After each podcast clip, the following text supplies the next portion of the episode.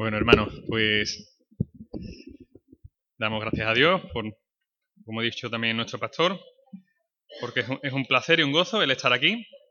Y antes de comenzar este tiempo de mensaje, vamos a hacer una oración.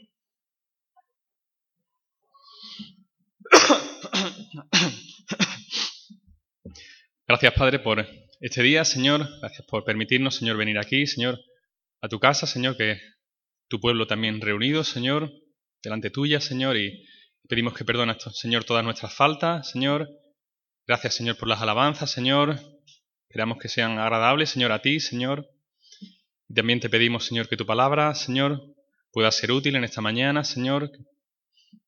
Que podamos oírla, Señor, podamos oír tu voz, Señor, en esta mañana, en el mensaje que se trae, Padre. Y gracias, Señor, por todas tus bendiciones y tus cuidados, Señor, y por la misericordia, Señor, que tienes con nosotros, Padre. Y también te pedimos por aquellos hermanos, ya sea por salud o por trabajo, que no han podido venir hoy, Señor. Gracias, Padre, en tu nombre. Amén.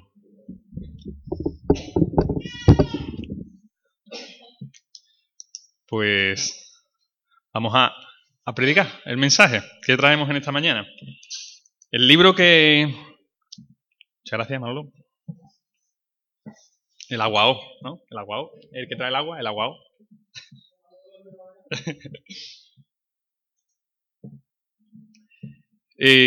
Como ya leyó nuestra hermana Pepi, se encuentra en el libro de Levítico. Como ya también comenté en otra ocasión, voy leyendo desde el...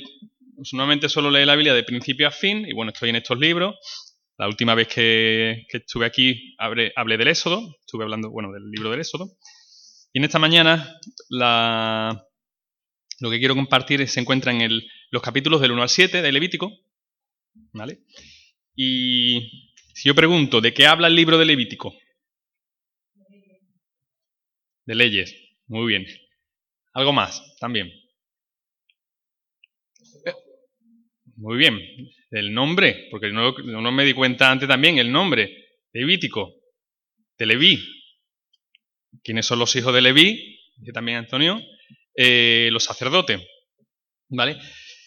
Pues en esta mañana vamos a ver que el libro de Levítico habla, entre otras muchas cosas, habla de los sacerdotes, de su trabajo en el sacerdocio, en el templo, los sacrificios, las ofrendas, todo el trabajo que se encontraba en el templo. Si el libro de Levítico habla sobre los sacerdotes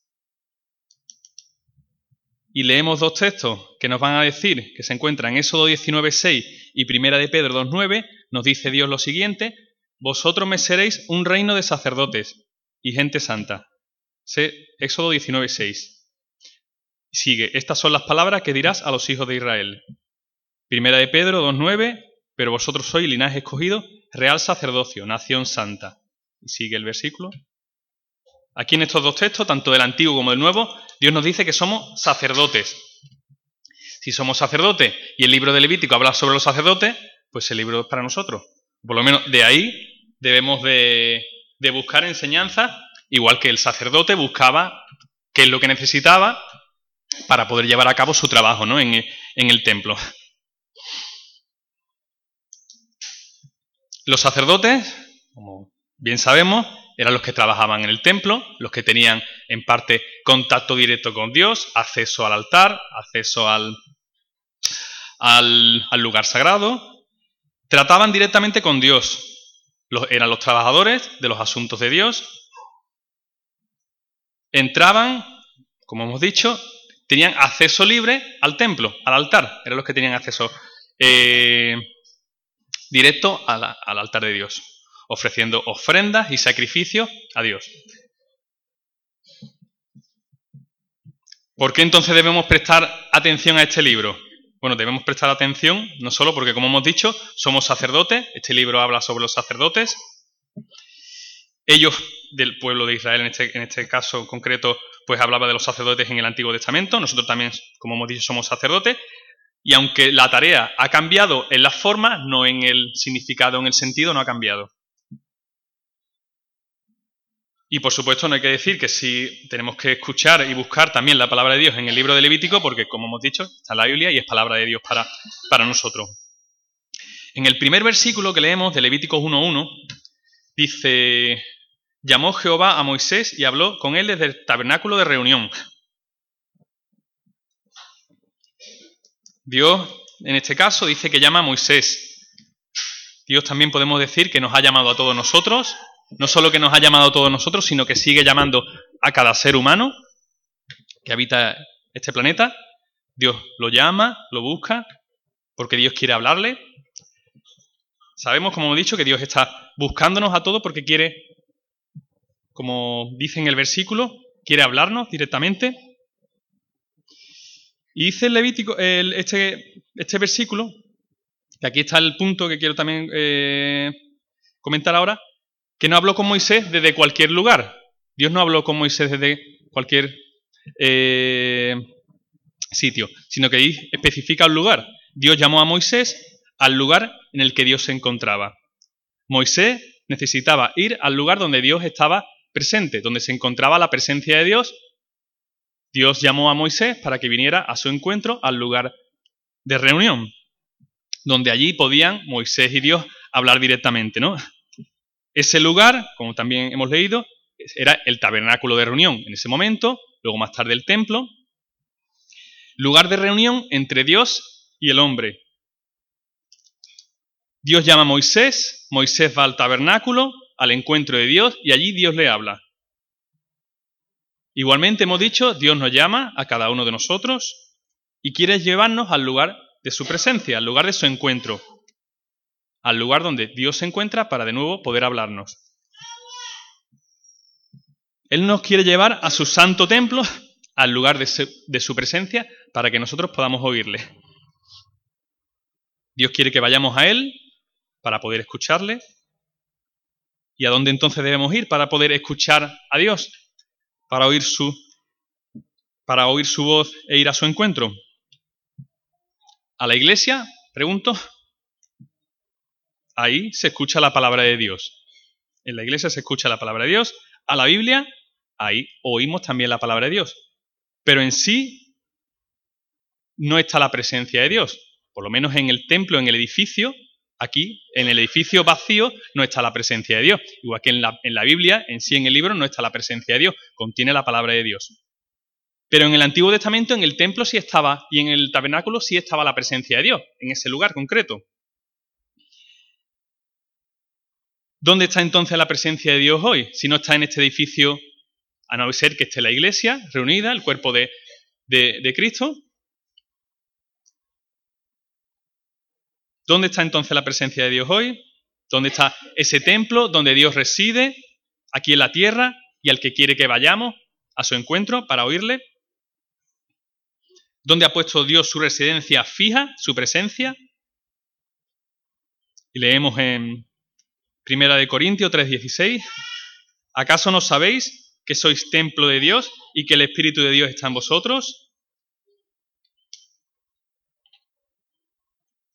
El texto del apóstol Pablo nos dice claramente que el templo de Dios hoy es el corazón humano.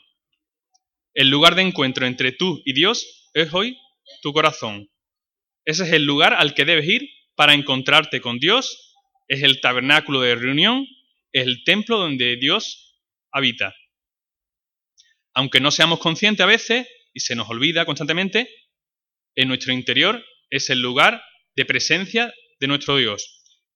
Dice 1 Corintios 6:19, ¿o ignoráis que vuestro cuerpo es templo del Espíritu Santo, el cual está en vosotros? Nuestro cuerpo, hermanos, es hoy un templo sagrado de Dios. Pero como hemos dicho, no el corazón de cualquier persona. No sirve cualquier corazón. Dios no habita en todos los corazones humanos. Dios tiene su templo en el corazón convertido del creyente. Dios nos habla desde ese templo, de su Espíritu Santo, que es el corazón de aquellos que se han vuelto a Dios, que lo han proclamado como su Señor y Salvador. Ese es el lugar donde Dios te va a hablar. El santo templo donde Dios reside, templo del Espíritu Santo. Moisés fue al tabernáculo a hablar con Dios. Tú tienes que ir al interior, a tu corazón convertido, donde Dios te va a hablar. Ya tenemos el lugar entonces en el que nosotros y Dios podemos encontrarnos, nuestra mente, nuestro corazón. Allí Dios nos llama y nos habla. Y allí podemos escuchar su voz y su palabra directamente a través, lógicamente, de lo que Dios nos dice en su palabra. Y Dios nos dice, reúnete conmigo en el lugar de nuestro encuentro porque quiero hablarte. Y el libro de Levítico comienza a hablarnos también, seguimos leyendo en estos capítulos, sobre las ofrendas que se ofrecen en el templo. Leemos en los primeros capítulos que podían ser de ganado vacuno, de ovejas o cabras, aves como la paloma o frutos de la tierra como los cereales. Dios especifica claramente qué y cuál era el tipo de ofrenda que se le podía ofrecer o sacrificio.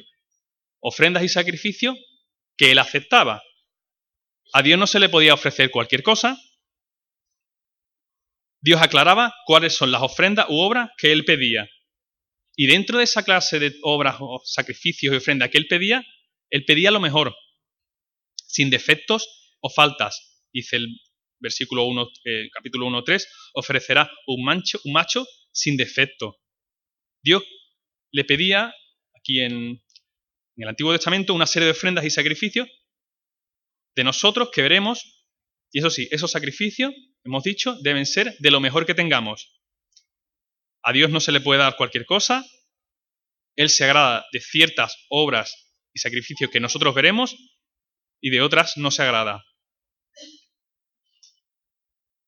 Y como en el Antiguo Testamento, el culpable de pecado, en el Antiguo Pacto, debía poner, esto yo creo que ya todos lo sabemos, si no lo recuerdo, el culpable que pecaba, cada uno de nosotros, cuando pecábamos, debíamos traer ese animal inocente, poníamos nuestras manos en su cabeza y luego lo degollaba.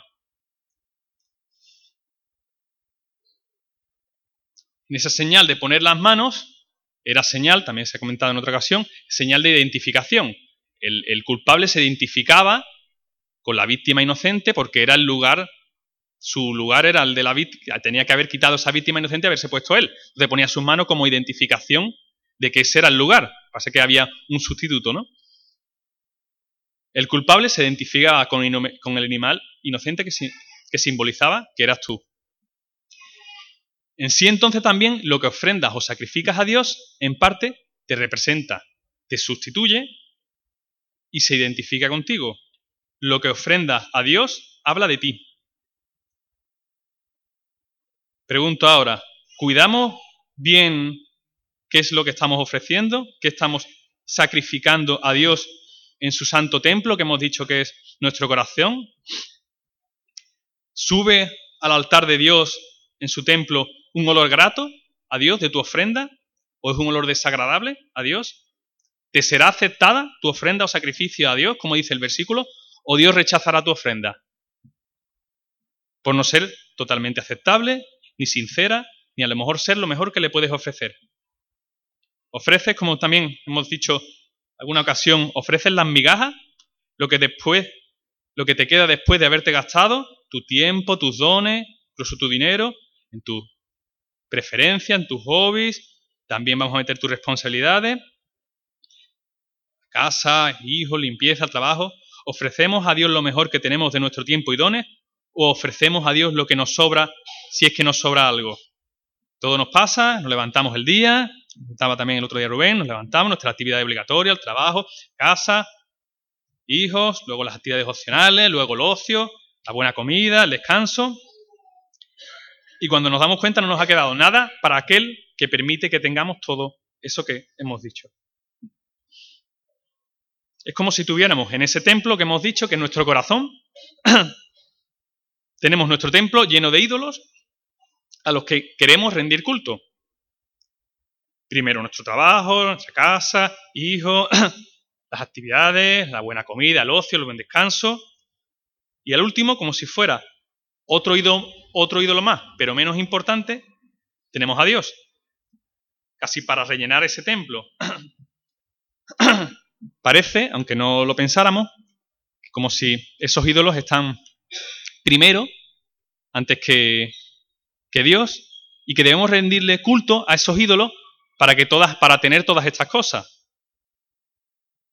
Si pregunto de qué depende todo lo que tenemos, ¿O quién nos puede quitar o dar todo lo que tenemos?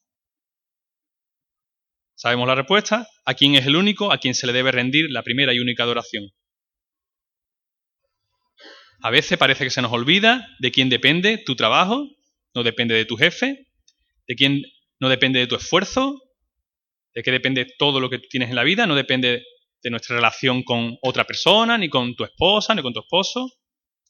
¿Creemos verdaderamente que todo lo que tenemos depende exclusiva y únicamente de Dios? ¿Creemos, hermanos, que todo depende exclusivamente y únicamente de Dios?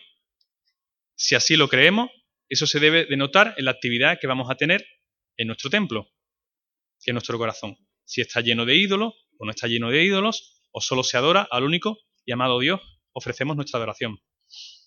Y de nuevo vemos, hermanos, que los sacrificios u ofrendas debían ofrecerse en un lugar concreto, no podían ofrecerse en cualquier sitio.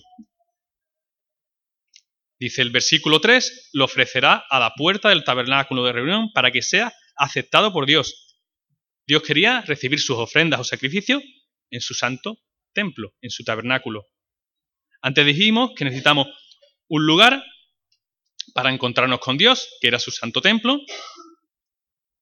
Y ahora vemos que esas ofrendas o sacrificios que Dios quiere de nosotros también deben ofrecerse en el templo. Para ofrecer hoy día esos sacrificios agradables y aceptables a Dios, debemos ir a su tabernáculo, que no es un edificio, como hemos dicho, es el corazón arrepentido del creyente, por lo que solo los creyentes pueden ofrecer sacrificios aceptables a Dios.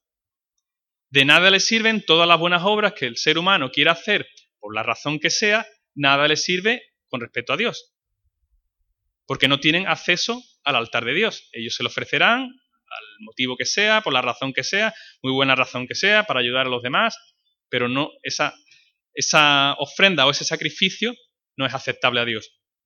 Porque, como hemos dicho, ellos no tienen acceso al altar, no pueden traer ese sacrificio en ofrenda al altar porque no tienen acceso. Las buenas obras que Dios acepta son las que provienen del corazón de un hijo arrepentido, que lo ama, que lo convierte en un sacerdote con acceso libre directo al templo y al altar. Somos, como ya comenté también en otra ocasión, somos sacerdotes, hemos dicho, y somos templo a la vez. Somos el lugar donde encontrarnos con Dios y el lugar donde ofrecer nuestros sacrificios, nuestras ofrendas a Dios en nuestro corazón. En el versículo 4 vemos también una referencia muy clara a un versículo que conocemos muy bien del Nuevo Testamento. Porque la paga del pecado es la muerte. Si no fuera la muerte, ¿por qué? Si no se necesitarían todos estos sacrificios que se hacían en el Antiguo Testamento. Antes de Cristo, como ya sabemos, hermanos, los pecados eran perdonados por medio de sacrificios de animales. Tu pecado en ese momento en el Antiguo Testamento, tu pecado costaba una vida. Por cada pecado había que derramar sangre. Tú pecabas, había que quitar una vida. Ahí vemos lo bueno que es el pecado, el buen fruto del pecado, que es quitar vidas. Tú pecabas y cada pecado costaba la vida de un inocente. La muerte que se merecía aquel que pecaba, se cogía a un inocente que pasaba por allí, vamos a decir, un pobre animal que pasaba por allí, lo vamos a coger y vamos a matarlo en lugar del culpable que había pecado, ¿no? Aquí también vemos, hermano, lo injusto que es Dios, lo malo que es Dios, que proveyó para los buenos hombres un medio sustitutorio para sustituir su propia vida. Se usaba la muerte, en el antiguo pacto, de un ser inocente, un animal. Como lo vemos en los versículos 4 y 5, la persona culpable debía poner, ya lo hemos dicho, sus manos sobre la cabeza del animal en identificación de que ese era su lugar, y esa misma persona le degollaba, le derramaba su sangre, le quitaba la vida. Tu pecado arrebata vidas, y el sacerdote ofrecía esa sangre, esa vida se la ofrecía a Dios por el pecado cometido. La paga del pecado, muerte. Esto era una de las tareas del sacerdote los sacrificios que ofrecían a Dios y que eran aceptados por Dios. Pero también ese sacrificio animal solo era aceptado si en el corazón de la persona había un verdadero arrepentimiento y una petición de perdón sincera. Por lo que pues, se podía derramar la sangre del inocente y además no servir de nada. Porque esa persona, pues no tenía, en su interior no había un verdadero ni arrepentimiento, ni un sincero perdón, pero la víctima sí había derramado su vida.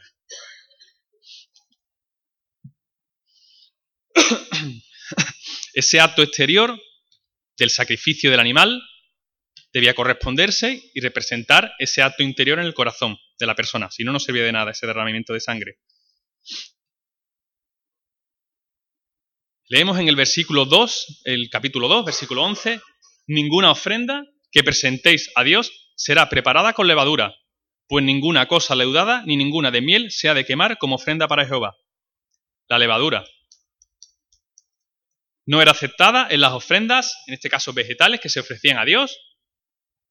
La levadura, tuve que investigar bien, que no, es un hongo, una bacteria, que fermenta, en este caso el alimento, amasa el pan, si hablamos de pan, y en sí descompone el alimento. La ofrenda que se ofrecía a Dios no debía incluir nada que la pudiera descomponer para que no se pudiera estropear ni pudrirse en la presencia de Dios. No debía de tener ningún agente contaminador para que la pudredumbre no llegara al altar de Dios. Debía de ser una ofrenda pura que durara, no que se descompusiera al momento. Una ofrenda con una buena presencia, pero por dentro estaba contaminada y al poco se descomponía. Para que una ofrenda a Dios sea duradera, hermanos, debe en este caso venir de una relación sincera, verdadera y duradera con Dios. De una relación real, diaria, vienen las ofrendas duraderas, sin levadura, que no se descomponen al momento en la presencia de Dios. La levadura nos habla de algo que no dura, que se marchita y se descompone al momento. Como en nuestra relación con Dios, hermanos, no puede parecerse en nada a lo que produce la levadura en la ofrenda, ya que, como dice el texto, tal ofrenda no subirá al altar de Dios. Esa ofrenda no será aceptada por Dios. Están nuestras ofrendas o nuestra relación con Dios fermentadas con esa bacteria, con esa levadura, que hace que nuestra relación o nuestras ofrendas no sean constantes, no dura nada en la presencia de Dios, se deshacen al poco tiempo. Y el versículo 13 sigue con la misma idea, pero con el agente contrario. Versículo 13 del capítulo 2 dice, sazonarás, en este caso, digo yo, sazonarás con sal toda ofrenda que presentes y no permitirás que falte jamás en tu ofrenda la sal del pacto de tu Dios. En todas tus ofrendas ofrecerás sal. Por un lado, versículo anterior, tenemos la levadura, una bacteria que descompone el alimento, que descompone la ofrenda a Dios. Y en este caso ahora tenemos la sal, que Dios quiere y exige que en todas nuestras ofrendas echemos sal, la sal del pacto de tu Dios. La levadura no podía aparecer porque corrompía la ofrenda, hacía que no durara, era símbolo de corrupción, de corta duración. Ahora Dios ordena que echemos sal. Estuve curioseando un poco la historia de la sal. Lógicamente la sal, como si no sabemos, pensaríamos que la sal ha sido muy importante a lo largo de la historia de toda la humanidad. Rutas no solo de la sal, o sea, de la seda, sino rutas de la sal, guerra en la antigüedad por la sal, se usó incluso como moneda. Como curiosidad también, el término salario viene del latín salarium, palabra que proviene de la sal. Y de nuevo, volviendo al texto, Dios exige sal en todas nuestras ofrendas. ¿Y qué hace la sal? ¿Cuál es la propiedad de la sal? Conserva, muy bien. Es todo lo contrario que hace con la levadura. La levadura descompone, la sal conserva. Tiene el efecto contrario. Leyendo las propiedades de la sal, lo que hace es parar la actividad de las bacterias que descomponen. O sea, la sal combate a la levadura. La sal lo que hace es parar esa actividad, cesar la actividad que tienen, en este caso las bacterias, que la levadura era una bacteria que descompone el alimento. La sal seca el alimento, elimina la humedad que necesitan las bacterias para descomponer el alimento. La levadura corrompe, la sal combate la corrupción, combate la levadura, para que el alimento no se descomponga, para que la ofrenda no se descomponga, sino que se conserve. Pacto de sal. ¿Os suena alguno el pacto de sal que viene en la Biblia? Pacto de sal. ¿Alguno lo escuchó alguna vez? El pacto de sal. Aparece en varios textos del Antiguo Testamento. Pues el pacto de sal era un pacto que se hacía en la antigüedad, sobre todo en el Oriente.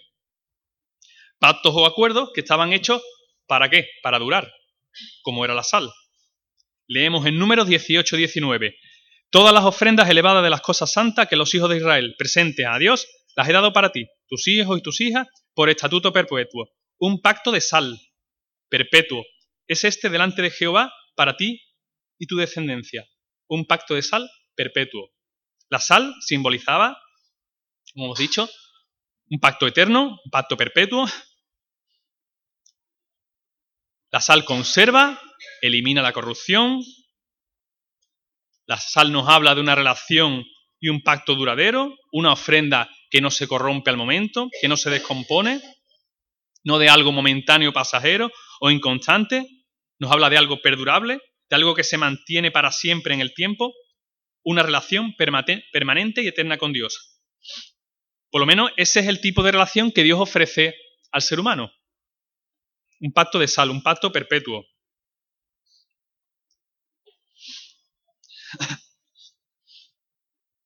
Ofrendas con sal, limpias de corrupción, que no se pudran en la presencia de Dios. Sinceras, ofrendas duraderas, fruto de un pacto eterno. Como desazonadas están nuestras ofrendas. Hemos eliminado del todo esa levadura que corrompe nuestra ofrenda y hace que no dure, que se corrompa en la presencia del altar de nuestro Dios. Son nuestras ofrendas duraderas, diarias, sazonadas con sal. Ofrendas que pueden permanecer diariamente ante Dios sin que se corrompa, sin que huela. Echamos diariamente sal a nuestras ofrendas para que se conserven delante de Dios, manteniéndola limpia. Recordemos, la sal que echamos a nuestras ofrendas diariamente es recordatorio del pacto de sal hecho con Dios. O más bien, el pacto que Dios, como hemos dicho, ha hecho con nosotros. Dios lo define como un pacto de sal, un pacto eterno. Dios no hace un pacto débil, un pacto pasajero con sus hijos, hace pactos eternos. No sé qué tipo de pacto o relación has hecho tú con Dios. Él sí ha hecho un pacto de sal contigo, pero si el tuyo no es un pacto de sal, no es un pacto perpetuo, no es una relación eterna, no puede producir ofrendas duraderas y agradables a Dios. La sal que echamos a nuestras ofrendas nos recuerda qué tipo de pacto y relación Dios ha hecho con nosotros. Tenemos que revisar qué tipo de pacto hemos hecho nosotros con Dios, qué tipo de ofrenda ofrecemos a Dios. Otra de las ofrendas o sacrificios que hacía el sacerdote, la leemos en el capítulo 3, nos habla de las ofrendas de paz, o también llamadas sacrificios de reconciliación o de comunión, con las cuales se daba gracias a Dios por habernos perdonado, por habernos devuelto la paz y la comunión con Él. Era además una ofrenda comunitaria que se comía junto con los hermanos del sacrificio que se ofrecía a Dios. Era una ofrenda de agradecimiento. En el capítulo 4 tenemos otro tipo de ofrenda, que no es la ofrenda de paz, ofrenda por el pecado. Ya hemos explicado anteriormente, cada pecado reclamaba una vida. Se necesitaba una vida por cada pecado. Una vida inocente, porque no valía una vida manchada, una sangre manchada. Debía ser una víctima inocente en sustitución de la tuya. Ponía, como hemos dicho, la mano sobre la cabeza del animal inocente, la degollabas, se vertía su sangre, se vertía su vida en sustitución de la tuya.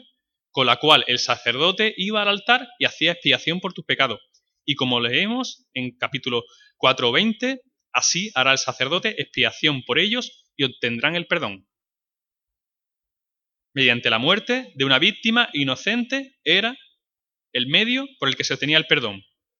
Como he dicho, no valía la vida del culpable. Había que buscar a alguien que fuera inocente. Tú eres culpable y esa era tu condena. Hoy, como ya sabemos, en el Nuevo Testamento, el Nuevo Pacto que vimos hoy, no es necesario ningún sacrificio de animal, de ningún animal inocente por nuestros pecados. Pero sí hubo que quitar una vida, sí hubo que derramar sangre inocente. Nuestra sangre manchada no sirve de nada. De nuevo, volvemos a ver a un Dios injusto que tenemos, que antes proveía a una víctima inocente. En el Antiguo Testamento ofrecía una víctima animal inocente y ahora en este nuevo pacto se ofrece a él mismo, él ofrece su vida por la tuya. Tus pecados siempre han costado vidas y ahora ha costado la vida del mismo que te la dio.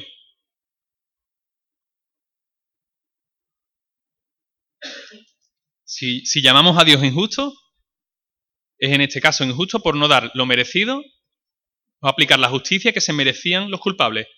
Injustamente se la aplicó a él mismo la justicia, siendo él inocente. Cristo ofreció su vida, su sangre, se quitó su vida para no quitar la vida al culpable. Cuando, como yo comentaba también en otra ocasión, cuando pensemos que Dios es injusto, recuerda que por cada pecado que tú cometías, Él buscaba un sustituto para no quitarte a ti la vida. Buscaba un sustituto inocente, en el Antiguo Testamento un animal inocente, esperando hasta el nuevo pacto en el que ofreció la víctima inocente, se ofreció a sí mismo. Ese es el Dios injusto que muchas veces llamamos o pensamos, el que da la vida por el que no se la merece. Porque la condena de muerte no era para él, era para nosotros. Hoy también nosotros ofrecemos ofrendas expiatorias, no sacrificamos animales, pero sí hacemos ofrendas de expiación llevadas directamente al altar de Dios, que se pueden asemejar pues, a una petición de perdón por cada pecado cometido. Cuando alguien pecaba, cogía el animal, lo sacrificaba, iba al sacerdote para que expiara sus pecados delante de Dios. Hoy nosotros, como sacerdotes, podemos nosotros mismos ir al altar de Dios, pedir perdón y nosotros directamente llevamos una sangre derramada. Ya que tenemos acceso, somos sacerdotes, tenemos acceso al altar de Dios. Nosotros mismos podemos llevar esa sangre que limpia el pecado. Allí humildemente traemos el cuerpo de la víctima, la sangre, para clamar por el perdón de Dios. Como si nosotros pusiéramos nuestras manos en el cuerpo de Cristo, de nuevo como identificación con su muerte,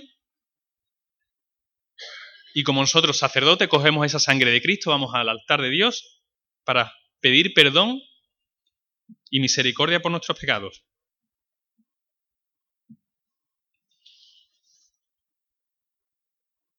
Para que, como dice en el libro de Levítico, Dios también pueda decir de nosotros, así hará el sacerdote expiación por él, por su pecado, y obtendrá el perdón. No todas las personas, hermanos, pueden pedir perdón a Dios por sus pecados. Me explico. Para obtener el perdón de Dios, debes convertirte en un sacerdote para poder tener acceso al altar. Solo el corazón de un sacerdote puede obtener el perdón de Dios por sus pecados diariamente. El sacerdote es el único que tiene ese acceso al altar. Cuantas veces necesite, puede ir al templo, al altar de Dios con su sangre pidiendo perdón. Para poder tener acceso, entonces debes convertirte en un sacerdote y en templo a la vez. Eso, como hemos dicho, es lo que ocurre cuando nos convertimos por la fe Cuando creemos en la obra de Cristo, en su muerte, pidiendo lo que nos salve, arrepintiéndonos de nuestros pecados y solicitando el perdón. De esta manera puedes ofrecer diariamente tus ofrendas expiatorias, tus peticiones de perdón, llevando la sangre de Cristo al altar de Dios. Y ya para acabar, una de las últimas ofrendas, hay más. En el capítulo 5 vemos una otra ofrenda un poco más curiosa. El capítulo 5, versículo 14 hasta el capítulo 6, versículo 7. Vemos también una ofrenda a Dios por los pecados cometidos, pero no solo consistía en una ofrenda a Dios, sino que además de la ofrenda por el pecado cometido, por la culpa, se debía traer una ofrenda de restitución, según la falta que se hubiera cometido. Aquí en este caso, no solo valía con pedir perdón, sino que debía restituirse a Dios lo que en parte se le había robado por haber pecado contra él. A Dios se le debía restituir, en este caso, cuando se peca contra él, y en parte todo pecado es siempre contra Dios. Cuando pecamos, nos dándole la honra y el lugar que Dios se merece en su templo, que es nuestro corazón. Cuando somos sacerdotes y no estamos sirviendo bien ni ofreciendo nuestros sacrificios aceptables y agradables diarios a Dios, no sirve en este caso solo con pedir perdón, a Dios hay que restituirle.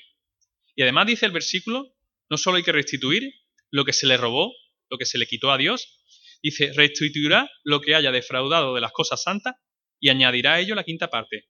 O sea, había que restituir y además añadir más de lo que se le había quitado. Un verdadero arrepentimiento, hermanos, no se queda en pedir perdón, exige una restitución contra la persona que se pecó. En este caso, cuando se peca, es contra Dios. A Dios se le restituye, se le devuelve lo que se le ha quitado, lo que se le debe, poniendo, por ejemplo, pues medios y esfuerzos para no volver a cometer el mismo pecado que has cometido contra Dios. Dios provee, como también dice, de su necesaria ayuda.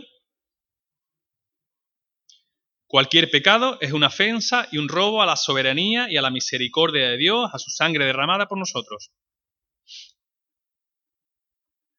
El pecado quita vidas. El pecado necesita una sangre para limpiarse. Tu pecado necesita sangre para poder limpiarte. Como si tuvieras tu traje manchado de grasa y cogieras sangre para limpiarlo. La sangre sería, lógicamente, el único sustancia que puede quitar esa mancha que tiene tu traje. No se puede limpiar ni con cualquier otro producto. Solo con sangre sale la mancha. Y no solo, como hemos dicho, no vale con pedir perdón, se necesita restituir la falta cometida. Piensa tú, entonces, cómo puedes restituir a Dios lo que le quitas. Por tu pecado cometido, piensa, por ejemplo, ya cada uno puede pensar en que cómo puede restituir a Dios por nuestros pecados, poniendo medios y esfuerzo, como hemos dicho. Dios pide en su palabra que te esfuerces para no volver a caer. Ya tiene, esta ofrenda tiene una segunda parte, si seguimos leyendo. El versículo 6, habló Jehová a Moisés y le dijo, si alguien peca y comete fraude contra Jehová por haber negado a su prójimo lo encomendado o dejado en su mano, o bien por haber robado o despojado a su prójimo. Aquí no solo habla del pecado contra Dios, habla del pecado contra el prójimo. Notemos, si os habéis dado cuenta, si alguien peca y comete fraude contra Jehová por haber negado a su prójimo. Dice que el pecado contra tu prójimo es pecado contra Jehová. Si alguien peca y comete fraude contra Dios por haber negado a su prójimo, el negar o robar a tu prójimo primero es pecado contra Dios. Se comete fraude contra Dios cuando cometes pecado contra tu hermano. Sigue diciendo el texto, si ha pecado y ofendido, restituirá aquello que robó o dañó. No solo a Dios hay que restituir, no solo Dios exige restitución, aquí al hermano hay que restituirle lo que se le quitó. Cuando has pecado contra él, y no solo, como decíamos, restitución del pecado o el daño cometido, sino que, dice el texto, sobre el pecado contra tu hermano, lo restituirá por entero y de nuevo añadirá a ello la quinta parte en el día de su expiación. Restituir lo que se le quitó y además añadir. Restituir a tu hermano. Darle más de lo que, por así decirlo, le quitaste. No solo vale de nuevo aquí con pedir perdón, has de restituir el daño cometido a tu hermano y además la restitución, como dice, no debes escatimar en gastos. Hay que restituir más de lo que tú le quitaste. Debe ser mayor del daño que se hizo. Y hermanos, ¿cómo se restituye una falta a un hermano? Pues en parte igual que a Dios. Si se ha cometido una falta o pecado, lógicamente no volver a repetirla. Poner de nuevo medios y esfuerzos para no volver a dañar a tu hermano. Cuando desobedecíamos a Dios decíamos que estábamos en parte robándole a Dios por la falta de obediencia que Dios se merece. Y dirá alguno, ¿y en qué he pecado y robado a mi hermano? Pues el que tiene bienes de este mundo y ve a su hermano tener necesidad y cierra contra él su corazón, como mora el amor de Dios en él. Primera de Juan 3:17. Y si un hermano o una hermana están desnudos y tienen necesidad del mantenimiento de cada día, y alguno de vosotros le dice, id en paz, calentaos, pero no les dais las cosas que son necesarias para el cuerpo, de que aprovecha. Santiago 2:15. No debáis a nadie nada, sino el amaros unos a otros, pues el que ama al prójimo ha cumplido la ley. Romano 13:18.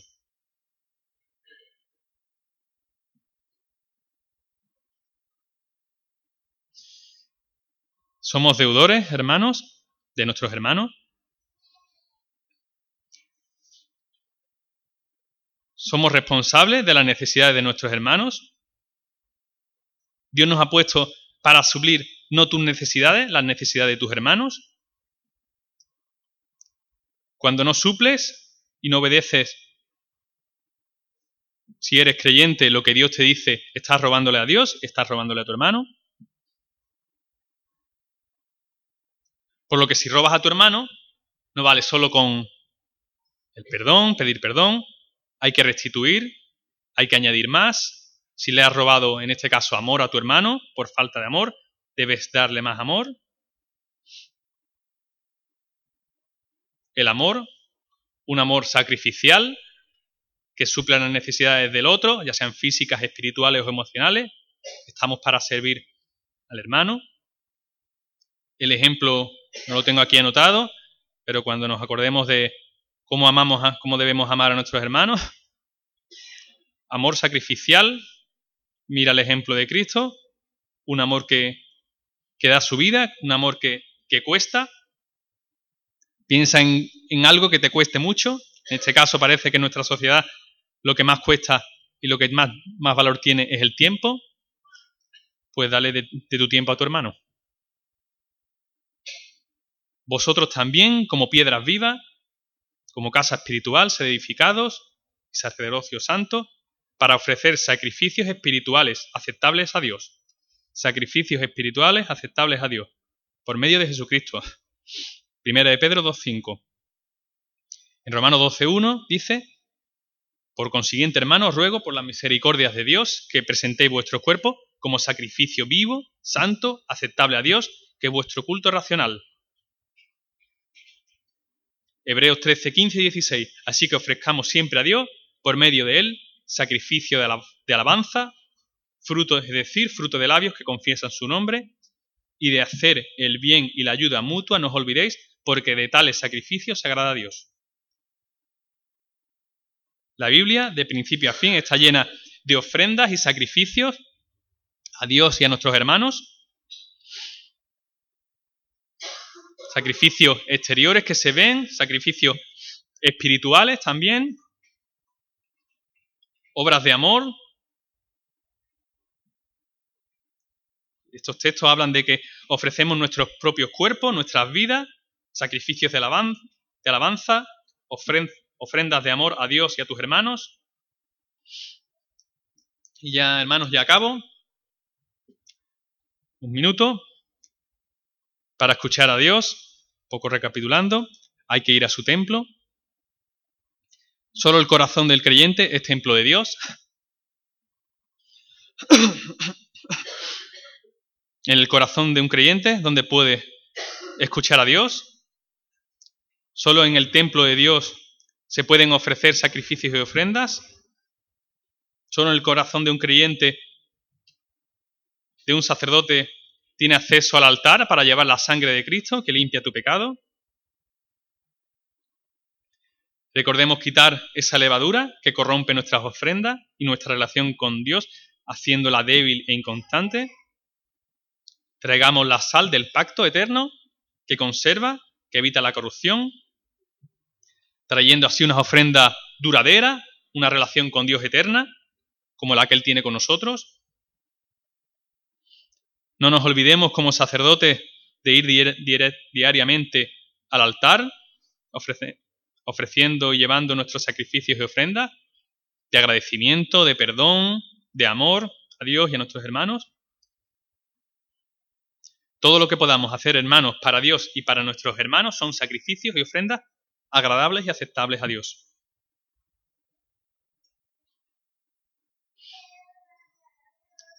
Espero que en esta mañana Dios nos haya podido hablar. Eso ha sido la intención y tenemos trabajo, hermanos, y también tener en cuenta que en muchos casos parece que queremos abandonar o el Antiguo Testamento parece que no nos toca tanto, pero siempre se puede sacar y Dios nos habla en cada texto. Como dice también, eran sombras del Antiguo Testamento, los símbolos eran sombras de lo que había de venir. Y damos gracias a Dios por la palabra también. Y vamos a hacer una oración, hermano. Gracias, Señor, por este día, Padre. Perdónanos, Señor. Ayúdanos, Señor, a ser sacerdotes, Señor, sinceros, Señor. Que podamos traer, Señor, ofrendas limpias, Señor. Limpias de corrupción, Señor. Fruto de una relación sana, diaria, Señor. De un pacto eterno contigo, Señor. Ayúdanos, Señor, a ofrecer diariamente, Señor, esos sacrificios, esas ofrendas, Señor, agradables a ti, Señor, cuidando a nuestros hermanos, Señor, cuidando cumplir tu palabra, Señor, tus mandatos de amor. Pedimos que nos ayudes, Señor, a ofrecerte sacrificios también y ofrendas, Señor, buscando oportunidades, Señor, a aquellas personas, a aquellos prójimos que tú has puesto a nuestro lado que no te conocen, Señor. También son ofrendas y sacrificios aceptables a ti, Señor. Ayúdanos, Señor. Queremos ser un templo limpio, Señor, de ídolos, Señor. Solo queremos ofrecerte sacrificio a ti, Señor. Ayúdanos, Señor, a tener nuestras ropas limpias, Señor. Y acordarnos, Señor, de que nuestros pecados cuestan vida, cuesta sangre, Señor. Cada vez que el pecado asome, Señor, nos acordemos de por cada pecado se necesita una vida, se necesitan vidas, se necesita sangre por nuestra culpa, Señor. Y te damos gracias, Señor, por esa sangre que derramaste, Señor, por ese amor, esa misericordia, ese amor injusto que no se comprende, Señor. No es injusto para ti, Señor, y sí que es misericordioso para nosotros, Señor. Gracias, Señor, por todo lo que tú nos das, Señor. Y ayúdanos, Señor, a ser hijos, Señor, agradables, Señor, a ti. Que podamos ser merecedores, Señor, de ese llamado a tus hijos, Padre. En el santo nombre de tu Hijo, Señor. Amén.